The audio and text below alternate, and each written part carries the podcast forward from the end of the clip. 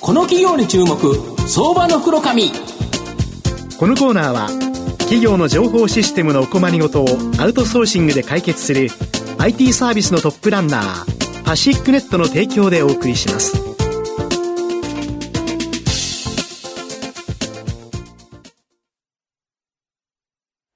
ここからは、相場の福の神こと、藤本信之さんとともにお送りします。藤本さん、こんにちは。毎度、相場の福の神こと、藤本でございます。よろしくお願いします。よろしくお願いします。ますやはり株式市場っていうのは、市場を変更するごとにですね、なんか会社が大きく成長していく会社あるかと思うんですけど、はい、まあ、こちらもですね、今日も、あの、先日、あの、クリスマスにですね、えー、市場変更された企業をご紹介したいというふうに思います。今日ご紹介させていただきますのが、証券コード9223、東証グロース上場、アスノバ代表取締役社長の上田啓二さんにお越しいただいています。えー、名称ネクストに去年4月に新規上場、今年の月曜日、あ、今週月曜日のクリスマスの日にですね、東証グロースにも重複上場している企業になります。上田社長、よろしくお願いします。よろしくお願いします。よろしくお願いいたします。よろしくお願いいたします。今ご紹介したように、アスノバは名称ネクストと東証グロースに上場しており、現在株価が、えー、1000飛び75円、1単位11万円弱で買えます。名古屋市中村区に本社があり、くさび式足場のレンタルと販売、これをですね、全国展開している企業になります。まあ、古代エジプトのピラミッドとか、日本の奈良の都のですね、寺院、まあ、これも、えー、歴史を立てる人人類の営みは足場の上で始まったということなんですけど、御社が手掛けるくさび式足場って、そもそもどんなもんなんですか？えあのまあ、非常にこう施工性が良くて、はい、あのよく街中でハンマー一本でカンカンカンカンと歌ってる、あれをあのくさび式足場って言います。なるほどなるほど、はいこれ、使われるのは、この中低層のマンションとか住宅、こんなところで使われるんですか？あそうですね、やはり、えー、低層、それから高さ45メーターまでのビルであったり、うん、まあ、そういった現場であの最も使われてます、まあ、確かに日本の建築現場見たら、まあ、普通、足場組んでやるから、全部ありますよね、はい、これちなみに、どんなお客さんが御社からこの足場を借りるんですか？えーとまあ、大半が、うん、足場施工業者様からなんですけれども、現在2700社ぐらいあの取引がありまして、はい、まあ、あの意外とさまざまな業種、まあ、塗装会社であったり、イベント会社であったり、工務店であったり、さまざまな業種の方からあのお借りいただいてます、なるほど、なんでその人たちは自分たち足場を持って買って、自分で持っていけばいいのに、あの御社のようなレンタル会社使うんですか？あの、ある一定程度の足場を、あのお持ちです。なるほど。まあ、ですけど、うん、足場を持つということは資材置き場が必要ですので、まあ、それを超えるその需要があった場合は、うん、レンタルをするといったお客さんが非常に多いですね。なるほど。はい、まあ、最低限絶対使われるやつは持っておいて、ただ時給で当然その現場が多い時はいっぱい使うし、そうでもない時は少ないと。はい、そうすると、一番少ない時に合わせておいて、その増えた分は借りると。まあ、これが一番効率的ということですか？そうですね、おっしゃるとですね。なるほど。御社の場合、一つの足場貸して、1日ごとにお金もらうんですよね。1日1本で、あそうですね、1本1日いくらですね。なるほど、はい、そういう形でもらうから、はい、ということですね、はい、現在、日本にどれぐらいの拠点数あるんですか、えーと、拠点数としては、うん、えー、自拠点で、えー、出店したセンターが19拠点、うんはい、それからパートナー拠点、パートナーを通じてですね、あのレンタルもしてますので、そのパートナーが11拠点。ですので、現在30拠点ございます。なるほど、でこの足場で、御社の場合ですね、前期の23年3月期の連結売上高は31億4100万。まあ、売上高31億の会社なのに、足場にその年の投資額が24億円。で、今期も、もともとですね、18億という予想から、えー、24億5000万と、まあ、増額される。売上高に近いほどのですね、8掛けぐらいのこの足場への投資、めちゃくちゃしてるんですけど、なんでこんなめちゃめちゃ買ってるんですか？一つは、まあ、足場の需要が非常に高いということですね、はい、全く実はあの世の中に足場が足りないんですよ、まあ、意外とそのことがまあ世の中に認知されてないもんですから、まあ、もう本当にもう、全くそうですね、うん、あの繁忙期なんかでいうと、うんうん、足場がもう日本全国探してもどこにもないという状況が毎年続いているような状況です、ね、なるほど、はい、だからこそお客さんの需要が高いから、どんどんと買って、どんどんと在庫にして貸し出してると。そうですね。いうことですか。はい、これこれだけど、こんだけあったら、原価償却費とかどんどん上がっていくから、ちょっと利益出にくい状態になったってことですか。そうです、ただ、あの原価償却期はまあ5年ですので、まあ、5年た、えー、6年以降はすべてまあ償却済みとなります、ね、なるほど、なるほど、そうするとそこからが利益が出てくるとそうですいうことです。か。はい。なるほど。で、その直営の展開とパートナー企業っ拠点転換、なんでこの直営とパートナーと2つあるんですか、まあ、やっぱりですね、お客様は、はい、やっぱり材料近くで借りたいんですよ、ね、あそりゃそうですよ、あんなの運ぶの、はい、重たいし、あれだから、はい、運ぶ賃めっちゃかかりますよね、そうなんです。運送が、はい、運送料が。ただ、すべて事拠点で、うん、開設してるとですね、やはりこうスピード感も出ないので、はいはい、まあ、パートナーも、まああのまあ、一緒に契約しながらですね、うん、この拠点転換スピードを上げているという状況ですね。あと直営店舗の方が、あれなんですね、規模が大きいんですか？大きいです。大体直営の方ですと、大体5億から10億円ぐらいの足場を保有できる地域、まあ、ある程度市場がある地域に関しては事業店で開発しながら、そうじゃない市場が小さいところに関しては、パートナーにお願いするといった形ですね。なるほど、はい、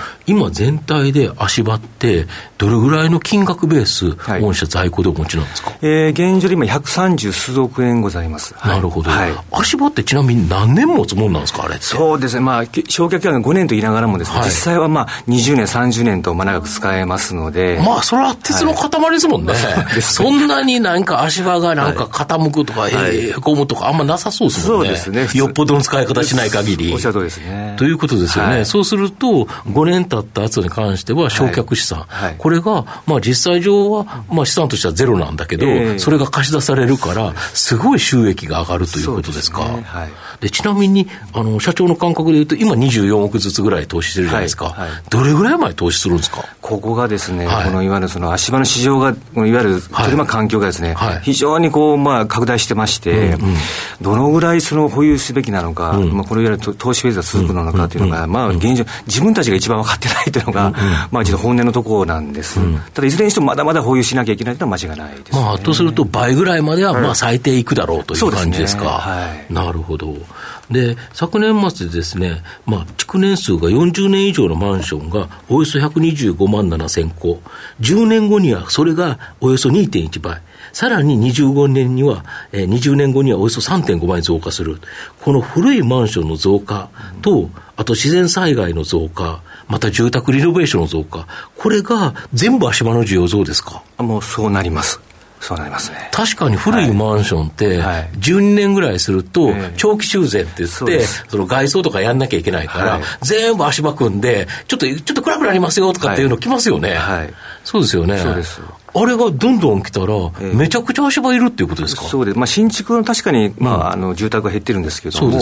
このいわゆる老朽化したそのマンションであったり、住宅であったり、はいはい、ビルであったり、まあ、そういったものはもうどんどんどんどんストックとして増えてますので、はい、まあ、そういったところは必ず足場が必要となると。何年かごとに、あれ、改装しとかないと、はい、外壁落ちてきたり、いろいろと問題が生じてくるから、ね、やっぱり足場の需要っていうのは、しばらく止まらないということですか？止まらないですね。で、この業界でいうと、御社はこのレンタルでいうと、はい、上場では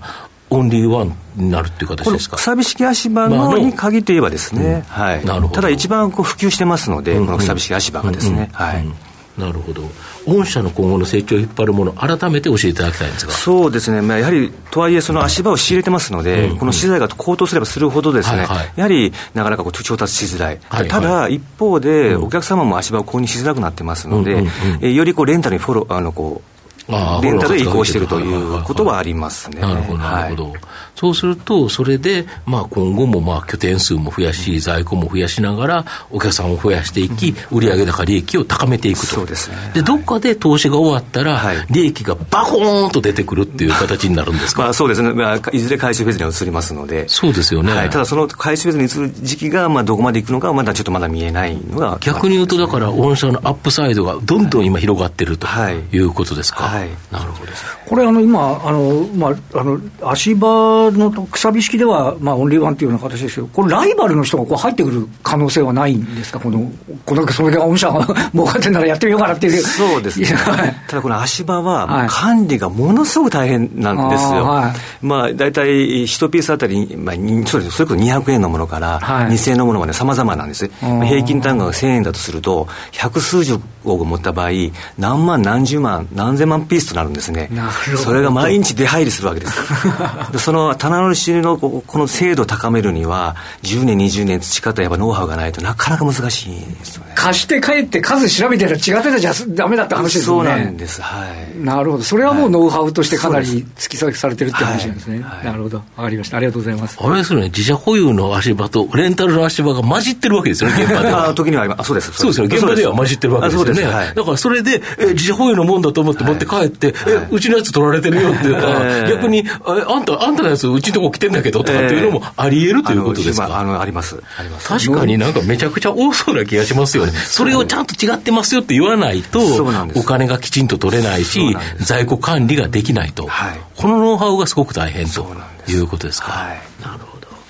最後まとめさせていただきますと、明日の場は、くさび式足場のレンタルと販売で全国を行っているオンリーワン企業の日トップ企業になります。拠点数と保有機材の豊富さで他社と差別化を図っており、今後大きな成長の可能性があります。まあ、拠点と機材への投資で、まあ、収益は現在抑えられているんですが、もともとですね、あれ利益率は非常に高いビジネスモデルなので、まあ、数年後にですね、設備投資が一段落したら、大きく利益率が改善する可能性が高いと思われます。名称ネクストに加え、東証グロースに重複上場したばかりですが、まあ、将来的にはですね、東証プライム市場への、えー、移行、これも期待され、じっくりと中長期投資で応援したい相場の福の神のこの企業に注目銘柄になります。今日は証券コード9223東証グロースと名称ネクスト上場明日の場代表取締役社長の上田啓二さんにお越しいただきました。上田さんありがとうございました。ありがとうございました。ありがとうございました。藤本さん、今日もありがとうございました。ありがとうございました。企業の情報システムのお困りごとをアウトソーシングで解決する IT サービスのトップランナー。東証スタンダード証券コード3021パシフィックネットはパソコンの導入、運用管理、クラウドサービスからデータ消去、適正処理までサブスクリプションで企業の IT 部門を強力にバックアップする信頼のパートナーです。取引実績1万5000社以上。東証スタンダード証券コード3021パシフィックネットにご注目ください。この企業に注目、相場の袋紙。このコーナーは企業の情報システムのお困りごとをアウトソーシングで解決する IT サービスのトップランナーパシックネットの提供でお送りしました。